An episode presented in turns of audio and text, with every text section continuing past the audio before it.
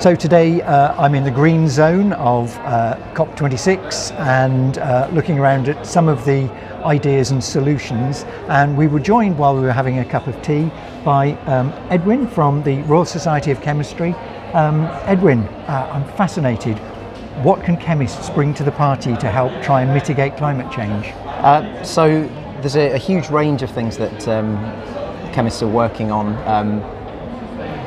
Mitigating um, it environmentally, but also um, the sort of peripheral um, requirements that in order to get to net zero, we need to deliver on new technologies. And the area that we're looking at most closely at the moment is batteries and mm-hmm. energy storage because um, we're going to need, depending on where you are in the world, I know that that's, that's something that um, is, is close to your hearts as well, but um, if you're in Kenya, there's a very different um, kind of uh, availability of, um, uh, of, of, energy from the sun, uh, from say in yeah. Glasgow on an average day. So yeah, we, uh, um, as the Royal Society of Chemistry, we've got this uh, enormous community around the world, and what we've tried to do is bring together scientists from um, all continents, all nations to uh, to sort of give their expertise and talk about the different chemistries for different batteries and energy solutions um, that are in research and will be absolutely crucial in combating climate change. Excellent. So um, we, we've all heard about the, the lithium ion batteries in sure. cars. Are there some really good new technologies that are going to massively change just around the corner? Yeah, I mean, absolutely. So um, we um, had a panel discussion a couple of weeks ago um, with uh, people in um, America, China, India, um, and some of the things that are um, very close to um, being brought into uh, production now, sodium ion. Um, so different energy density and the kind of the requirement for different types of technologies for different solutions, for different uses, um, is, is so crucial because um, that wouldn't work in an aircraft, for example. So there are you know, totally, uh, totally different solutions that are being worked on there. So yes, absolutely, a big, big range of things, and that's one of the things that we. I'm glad really you enjoy. mentioned aeroplanes. It's one of my passions is, is seeing what the future may hold. Obviously, the energy density of kerosene in an aeroplane sure. to jet fuel to make it fly is enormous.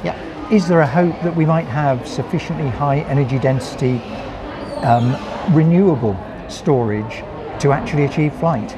Potentially so, and I, I know that um, there are all sorts of ideas that people have with using things like um, metal organic frameworks, MOFs, um, which allow you to store uh, fuels at a much higher density because of the way some clever chemistry um, works. And so, hmm. potentially having um, the wings of planes made out of these uh, materials that would allow you to then have, um, you know, uh, hydrogen storage or something that would be a kind of renewable fuel.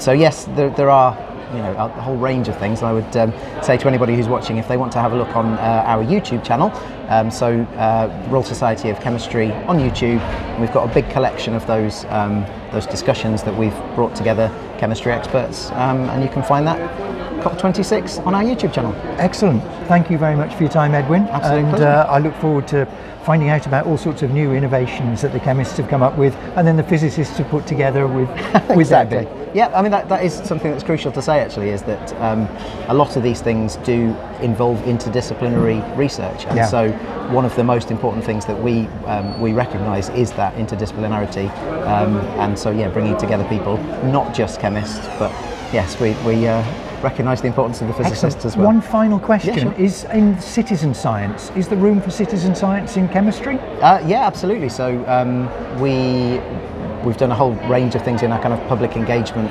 capacity, um, and we um, we are a not-for-profit organisation, but we um, we have a, a, publishing wing. So our, our publishing journals make us um, a surplus so that we can reinvest that into charitable activities. Um, so people pay to sort of publish their uh, their research in our in our journal. So we use that.